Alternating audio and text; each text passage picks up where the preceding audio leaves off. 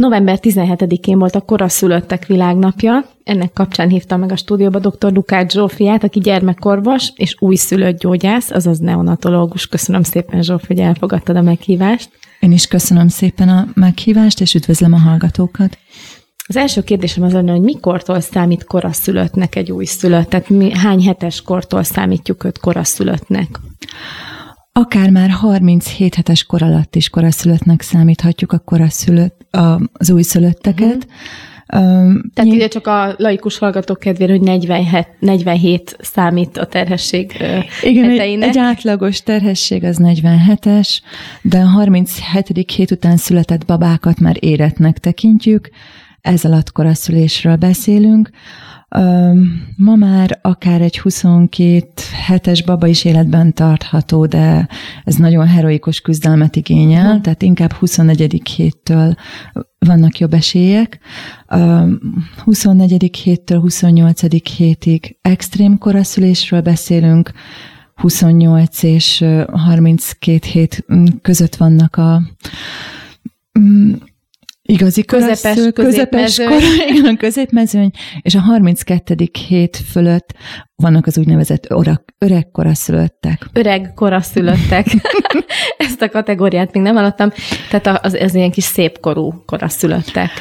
Hát igen, ezt kicsit így viccesen mondtuk, a 32 hét fölött már, már nagyon-nagyon nagyon jó, jó esélyeik, esélyeik vannak, vannak uh-huh. a koraszülötteknek, nem csak a túlélésre, hiszen annak a 28 hét fölött is rendkívül jó a százalékos esélye 90 százalék fölötti, hanem a szövődménymentes túlélésre. Uh-huh. Egy 32 fölötti koraszülött azt a lemaradást, amivel indul, sokkal-sokkal hamarabb hozza be, mint a fiatalabb társai. Ezért, hogyha a koraszülés veszélye lép fel, akkor nagyon fontos, hogy a, a, az anyukát, kismamát gondozó szülésznőgyógyász úgynevezett hármas szintű koraszülött centrumba irányítsa a kisbabát, uh-huh. ahol elsősorban um, mindent meg fognak tenni azért, hogy bent tartsák a babát. Igen, tehát amikor még nem indul el a szülés, akkor lefektetik, mik azok a módszerek, ahogy egy, uh-huh. egy mhm. kismamát így próbálnak tartani attól, hogy hát korán szüljön. Igen, ezek így szakmai dolgok, tud, adnak tüdőérlelőt, uh-huh. szükség esetén antibiotikumot, valóban nyugalomban tartják a kismamát, amennyiben magas a vérnyomása, vagy fertőzés indult, a vérnyomást, illetve a fertőzést uralják a megfelelő gyógyszerekkel, és tényleg minden nap számít. Tehát egy 24 hetes babáknak a egy babából, vagy tíz babából négyet lehet, hogy elvesztünk, és a szövődménymentes túlélés esélye mondjuk hét babából egynek van azért komolyabb szövődménye, és minden nap számít, tehát már uh-huh. 25 hetesen sokkal jobb ez az arány, 26 hetesen már 80%-a túlél a babáknak, és 10 babából uh-huh. csak mhm. egynek van komolyabb szövődménye. Uh-huh. Tehát, Tehát itt, itt, nem, itt nem csak a hetek, igen, van. az időnek óriási jelentősége van, nem csak a hetek számítanak, hanem a napok Még a napok is. is. Hát nyilván optimálisan az anyuka hasában van a hely egy ekkora babának. Igen, igen. De ez annál is inkább egyébként megdöbbentő számomra, hogy ennyire pici, ennyire fiatal kisbabák túlélnek, ami most szintén az elmúlt hónapban történt, hogy Észak-Írországban meghozták azt a rendkívül felháborító és, és nagyon életellenes abortusz törvényt, hogy 28 hetes korukig a kisbabákat el lehet vetetni, tehát hogy ez, ez most az a határa 28 hét, tehát akkor ezek szerint tulajdonképpen olyan kis emberpalántákat ölnek meg, valljuk be, vagy mondjuk ki, akik már jó eséllyel túlélnének. Tehát tulajdonképpen egy 27. hétben levő koraszülött kellő ellátással ő, ő túl tudna élni. Hát nem, nem csak, hogy túl tudna élni, hanem 28 hét fölött már nem számít extrém koraszülöttnek a koraszülött, uh-huh. nem csak a túlélésre jók az esélyei, hanem a szövődménymentes túlélésre is 90% fölötti esélyei vannak. Olyan két hete ügyeletben pont elláttam egy 28 hetes uh, kisbabát, aki egyből... 28 hetesen született. Igen, 28 hetesen született. Mekkora volt? 1200 mm, g körül volt, 38 centi. Um, jó helyen született, mert egy hármas szintű uh, intenzív centrumban megkapta a szülésznő gyógyászoktól a tüdőérlelőt, uh-huh. egyből felsírt már a császárműtőben, volt spontán légzése, és igazából mi ezt a spontán légzést támogattuk a későbbi uh-huh. ellátás során. Um, és, Édes, és, drága, kis életre való babszem. Igen, de tehát a sokkal kisebb korosztályban is vannak, vannak ilyen, tehát van. A 24 hetesek, 25 hetesek, 26 hetesek között is vannak nagyon életre való babák. A 28 hét után tényleg radikálisan javulnak az, javulnak esélyek. az esélyek. Egy ilyen baba már hallja a hangokat is, azokra is reagál, ha túl hangos egy hang, az diszkomfort érzést okoz neki, úgyhogy már sok piccosztályban ki van rakva egy fül, hogyha nagyon nagy a háttérzaj, világít és jelez az ott dolgozóknak, szülőknek, hogy kicsit fogják vissza magukat, mert ez a babákat zavarhatja. Zavarja. E, a PIC az minek a rövidítése? A PIC az a perinatális intenzív uh, centrum uh, rövidítése, ezt mondhatjuk úgy is, hogy NICU, ne, neonatális intenzív centrum. Tehát ez egy olyan koraszülött intenzív osztály, ahol a, az orvosok, neonatológusok, nővérek fel vannak készülve az egész pici babák ellátására, ha szükség esetén légzés, keringés, támogatás biztosítására. Itt ők, ők mindenki inkubátorban van, igaz? Hát többnyire igen. Többnyire. Tehát a nagyobb babáknak nyitott inkubátort biztosítunk. Egyébként az inkubátornak mi a, az alapvető jelentősége egy ilyen ellátásban?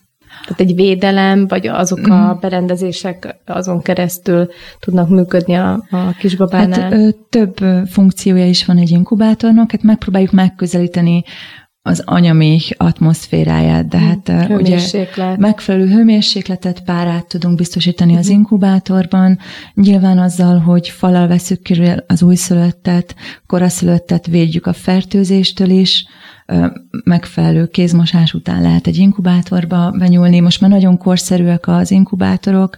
Egy kisbabának, egy koraszülöttnek, főleg egy egy kiló alatti koraszülöttnek nagyon fontos, hogy minél kevesebbet nyúljanak hozzá, minél kevesebbet modellezni a természetes helyzetet, hogy ott sem nagyon nyúlnak hozzá. Igen, de mégis, mégis fontos az érintés. Uh-huh. Tehát nem csak inkubátorok vannak, hanem monitorok is, folyamatosan figyeljük az életfunkciókat, és azoknál a koraszülött babáknál, akik megfelelően stabilak, uh-huh. van spontán légzésük, jó állapotban vannak, azoknál most már egyre több ilyen koraszülött intenzív centrumban megengedik azt, hogy átmenetleg édesanyja kivegye, vagy édesapa, és kenguru módszerrel a kis melkasára tegye, Igen. érezze az anyai vagy apai szívdobogást. Ennek biztos, hogy óriási jelentősége Igen, tehát van. mind az idegrendszeri fejlődésben óriási jelentősége van, mind a gyógyulást gyorsítja ez a úgynevezett kenguru módszer, amikor nem teljesen elszaperálva vannak a, az édesanyától, édesapától a kisbabák, hanem hát a egy ilyen szoros. hangok és igen, igen. és állítólag a bőrkontaktusnak is van nagy szerepe. Nagyon nagy jelentősége van a bőrkontaktusnak, ugye ilyenkor a baba hallja az anyai szívdobogást, amit méhen belül is hall, Úgyhogy jó, hogy nem csak nyugaton terjedt el ez a módszer, hanem egyre több magyarországi koraszülött intenzív centrumban is. És ennek mérhető a pozitív eredménye? Igen, egyértelműen. egyértelműen. És, és a, a szülőknél is mérhető a pozitív eredmény, mert egy óriási stressz feldolgozni a koraszülést, főleg ugye az extrém alacsony súlyú, egy kiló alatti koraszülötteknél azért heroikus küzdelem zajlik az elején, és azzal, hogy a szülő részt vehet az intenzív osztály munkájában, részt vehet a babája ellátásában, pelenkázásában, megismeri a rezdüléseit, úgy ezt a, a nehéz helyzetet, amire nem feltétlenül van minden szülő felkészülve, könnyebb földolgozni. És ő is érzi, hogy ő is tett azért, igen, hogy a gyermeke jobban legyen. Igen, igen. Hát kiemelném azt, hogy most már nagyon sok koraszülött intenzív osztályon nagy hangsúlyt fektetnek az első pillanattól az anyateljes táplálásra, mert kimutatottan ez a legjobb a Igen. kiskoraszülötteknek is. Tehát, hogy ők, ők hogy vannak táplálva? Tehát ilyenkor az anyatej mondjuk megérkezik egy nem valószínű, hogy az anyukájától, vagy nem tudom, hogy ilyenkor, hogy történik, Akár az sikerül. anyukájától is érkezhet, uh-huh. ha van szoptatási tanácsadó az adott uh-huh. intézményben, vagy megfelelő csecsemős nővér, aki erre képzett, már rögtön a szülést követően elkezdhetik fejni az anyatejet, uh-huh. és az előtte a kolostrum rendkívül fontos immunanyagokat tartalmaz, ami nem is a mennyisége, hanem a minősége miatt fontos, és nagyon jelentős abban, hogy az adott fertőzést a koraszülött baba le tudja küzdeni. Tehát természetesen van bevizsgált női te is, amit biztosítunk, és sokkal jobb, mint a tápszer, de egyre inkább törekszünk arra, hogy minden hogy kisbaba saját, a saját uh-huh. anyatejét kapja, és ez egyre jobban működik. Nagyon fontos, hogyha a szülő, nagyszülő bejön egy ilyen koraszülött intenzív osztályra, akkor az első dolog az uh-huh. alapvető kézmosás, nagyon alaposan. És akár a nagyszülőknek is odaadják ezeket a babákat? Vagy ők csak benyúlhatnak, megsimogatják őket? Beszok, ez is centrumfüggő, uh-huh. bejöhetnek egy heti egyszer, kétszer a nagyszülők is. Nyilván az influenza szezonban nem túl szerencsés, hogyha túl sok ember van egy helyen. Tehát nyugaton, ahol a, a kenguru módszert bevezették, ott egy komplet kis szoba áll minden anyuka és babá rendelkezésére. Itt, ezen a magyarországi picosztályokon van helyhiány, nem tudunk még lakosztályt biztosítani a családoknak, és akkor azért így a szűkes hely miatt korlátozott. Tehát elsősorban az édesanyja és az édesapa látogathatja a koraszülöttet, de nincsen kizárva a többi rokonság sem, de ők mértékkel, ők mértékkel. vehetnek részt. És mikor kerül ki egy kisbaba, tehát hogyha stabilizálódik az állapota, már olyan ö, kort is elér, mondjuk 30 harmadik, 34., 5. mikor kerül ő ki erről az intenzív uh-huh. koraszülött osztályról? Um, ez kicsit mindig eset függő, tehát nagyon fontos, hogy ne igényeljen keringés és légzés támogatást, uh-huh, semmilyen gyógyszeres alap, kezelést.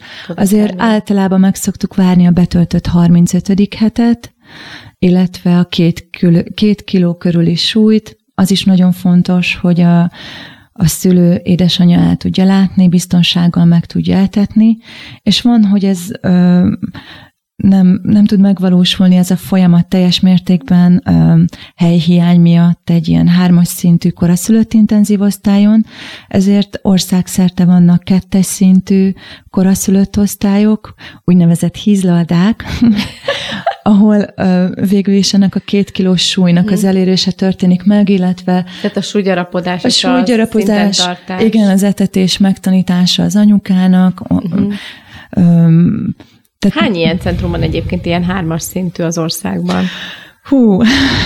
Budapesten nyilván. A Budapestit ezt el tudom mondani, az országosat ezt kicsit hosszabb uh-huh. idő lenne összeszámolnom. Akkor Ny- nyilván minden egyetemi nagyvárosban van koraszülött intenzív centrum, van Győrben, van Miskolcon, van Tatabányán, mm, nyilván, tehát Pécs, Szeged, Debrecen egyértelmű. Igen. Budapesten, a Szemelvesz Egyetemen három ilyen centrum van, plusz a János Kórházban egy, Kecskeméten is van ilyen intenzív centrum. És ezek mennyire kihasználtan működnek? Tehát itt gondolom csúcsra járatva. Hát elég kihasználtan, tehát... Mm. Tehát akkor ezek a hármas szintűek, mi, mit jelent egy hármas szintű ellátás egy koraszülöttnél? Milyen, milyen funkciókat ez a keringés támogatás, légzés támogatás, vagy van még egy, esetleg egyéb extrém, vagy extra? Hát mm, Ugye ilyenkor infúziót is Infúzió. biztosítunk, meg nyilván a keringés légzés támogatáson belül vannak um, extra fokozatok, de hmm. talán ez um, olyan szakterület, amit nehéz így Ami, a, a hallgatóknak elmagyarázni. És akkor a második szintű? Tehát második a szintűn szintű? ott már nem igényelnek keringés támogatást, már nagyjából 1500 g körül vannak. Ha pici légzés támogatást igényelnek, akkor az mindenképp a saját spontán légzésüket kell támogatni, mm. pici oxigént igényelnek, vagy egyáltalán nem igényelnek légzés támogatást jó esetben már megeszik az adagjaikat, csak uh-huh. minimális infúziós támogatást igényelnek, uh-huh. és akkor ott szép lassan összeszoknak édesanyával, teljes uh-huh. mértékben szájon átetethetőkké válnak. És aztán hazamehetnek. Nagyszerű, tehát akkor nem is kell onnan már egy másik uh, helyre menni. Igen, hanem igen akkor korábban volt arra kapacitás, hogy akár egy hármas szintű központból hazamenjenek a babák, most erre viszonylag kisebb a kapacitás, illetve ezt is centrum Szép válogatja. egyre kevésbé kell Igen. ellátni őket. Tehát általánosságban azt lehet elmondani, de nyilván minden helyzet más és más, hogy annyi, ide, annyi időt kell eltölteni egy koraszülött intenzív osztályon, illetve koraszülött osztályon, amennyit pocakban töltött volna a baba. Uh-huh. Van, hogy kicsit előbb haza lehet őket adni, de nyilván vannak speciális problémák azért. És a koraszülésnek, vagy a koraszülöttségnek milyen később esetleg vannak-e olyan következményei egy kisbabánál, vagy egy kisgyereknél? Meg szokták kérdezni, hogy koraszülött volt-e, például amikor ilyen státuszvizsgálatok vannak gyermekkorban, vagy be tudják ők hozni magukat teljes mértékben? Hmm. Nyilván ez függ attól, hogy milyen korán születtek, mekkora súlyjal születtek. A súlynak is van akkor jelentősége? Hát így összefügg a kettő, uh-huh. de sokkal fontosabb az érettség, mint maga a mhm. súly. Tehát, hogyha egy 26 hetes születik 500 g körül, akkor annak sokkal több az esélye a, a szövődménymentes ö, túlélésre, mint hogyha egy 24-23 hetes születik 500 g körül. Értem, azért a 20, igen, igen, azért a 26 uh-huh. heteseknek már jó esetben ö, nagyobb szokott lenni a súlya. Hát sajnos ö, ezek az extrém kicsi uh-huh. koraszülöttek ö, kaphatnak agyvérzést, uh-huh. At, attól függően, hogy az agyvérzés milyen mértékű uh-huh. alakulhat ki később ö, bénulás, görcsállapot, idegrendszeri sérülés. Ha nagyon éretlenek még, akkor előfordulhat sajnos mm, látáskárosodás, tehát uh-huh. nagyon fontos akkor a szülötteknek a retináját, az ideghártyáját bizonyos időközönként nézni, speciális szakember által. Előfordulhat sajnos hallásvesztés az idegrendszeri károsodás következtében, és hát van a már nagyobb koraszülötteknél, hogyha több fertőzésen, esetleg bélfertőzésen estek keresztül, hogy lassabb a súlynövekedésük. Uh-huh. De, De mondjuk a későbbiekben, tehát ha... Ha, ha, nem, ha, ha nem extrém pici koraszülöttekről beszélünk, akkor azért tehát az extrém koraszülöttek az a csoda kategória. Hát igen, így 24 hét alatt mindenképp, 24-28 hét alatt azért nagyobb a rizikó, de ahogy említettem az elején, minden igen, nap, minden hét számít. És azért most volt a koraszülöttek világnapjára visszatérve, ilyenkor az is nagyon jó, hogy nem csak megemlékezünk a koraszülöttekről, hanem minden egyes centrumba visszamennek a volt koraszülöttek, és van lehetőségünk találkozni velük. Tehát mert ugye so, sokszor ugye addig látjuk őket, amíg kettes szintű centrumba nem kerülnek, és például most is találkoztunk egy 23 plusz 6 hétre született babával, aki most már egy éves, és jó a látása, kúszik, mászik. Mm. Nyilván az nagyon fontos, hogy egy koraszülöttnél mindig korrigáltan kell nézni a fejlettséget. Tehát, hogyha valaki 24 hétre születik, akkor neki plusz három hónapja van, hogy elinduljon, hogy forogjon, hát ez még a hogy kusszon. időben megszületett babákra is igaz egyébként, hogy annyira nagy a szórás, hogy ki Na, mikor áll föl, ki mikor indul el. Tehát ez annyira Persze, érdi. csak egy koraszülött babánál azt az időpontot kéne figyelembe venni, amikor meg kellett volna születnie. Volt pácienseink, letagadhatták a múltjukat. Nagyon. Tehát vissza tudták hozni, Igen. fel tudták hozni magukat. Igen, tehát nagyon sok sikertörténetről tudunk beszámolni, és ez az, ami mindenkinek a nehézségek közepette erőt ad, hogy tovább folytassa a munkát. Hát nagyon szépen köszönöm a beszélgetést, és nagyon sok sikert kívánok a további munkádhoz. Köszönöm szépen. És mi van akkor, hogyha ikrek születnek, vagy mondjuk akár hármas ikrek, ott is ö, általában a koraszülésnek a lehetősége nagyobb, mint mondjuk egy sima egy szál ö, gyermeknél vagy babánál, hogy, hogy ilyenkor mi történik, hogy ugyanúgy az ikreket is oda szállítják ebbe az ellátócentrumba, vagy ez egy speciális, mi a tapasztalatod? Uh-huh. Hát ö, sok jó sztorink van ezzel kapcsolatban. Nyilván, hogyha 35 hét alatt születik meg egy ikerpár. Amire van azért esély. Ami, amire, de? igen, valóban igazad van, nagyobb esély van, mint egy ö, egyes terhesség esetén, akkor egy ilyen koraszülött ellátó centrumban kell megszületniük. Ilyenkor egy anyukánál a, a koraszülés miatt is, meg hogy ikrek is, így a felkészülési idő rövidebb és nehezebb. Ahol csak a kislányok voltak, ott az édesanyja ez ez volt az első terhessége. Mindjárt három gyereke lett. Először sokkolódott, de azzal, hogy bejárhatott a koraszülött osztályra, hogy kengurúzhatott a babákkal, hogy fokozatosan lett vonva az ellátásba, így nagyon jó volt látni, hogy hogy érett anyává, mire hazavitte a babákat, és mikor az utogondozásra jött vissza, egy profi, nagyon praktikus anyuka vált belőle, sikerült a kezdeti sokkon túljutni. Volt olyan család is, ahol már volt egy kisfiú, és hirtelen spontán hármasikrek születtek meg. Az négy gyerek mondjuk pár éven belül, az egy Hát szép, igen, szép három éven belül. Ők nagyon szerencsések voltak, bár szűkek voltak az anyagi lehetőségeik, és egy vagy két szobába kellett volna négy gyermeket fölnevelni.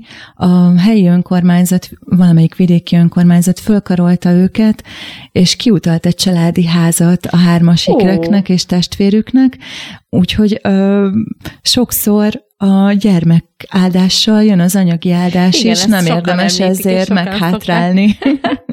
Nagyon szépen köszönöm. Én is köszönöm.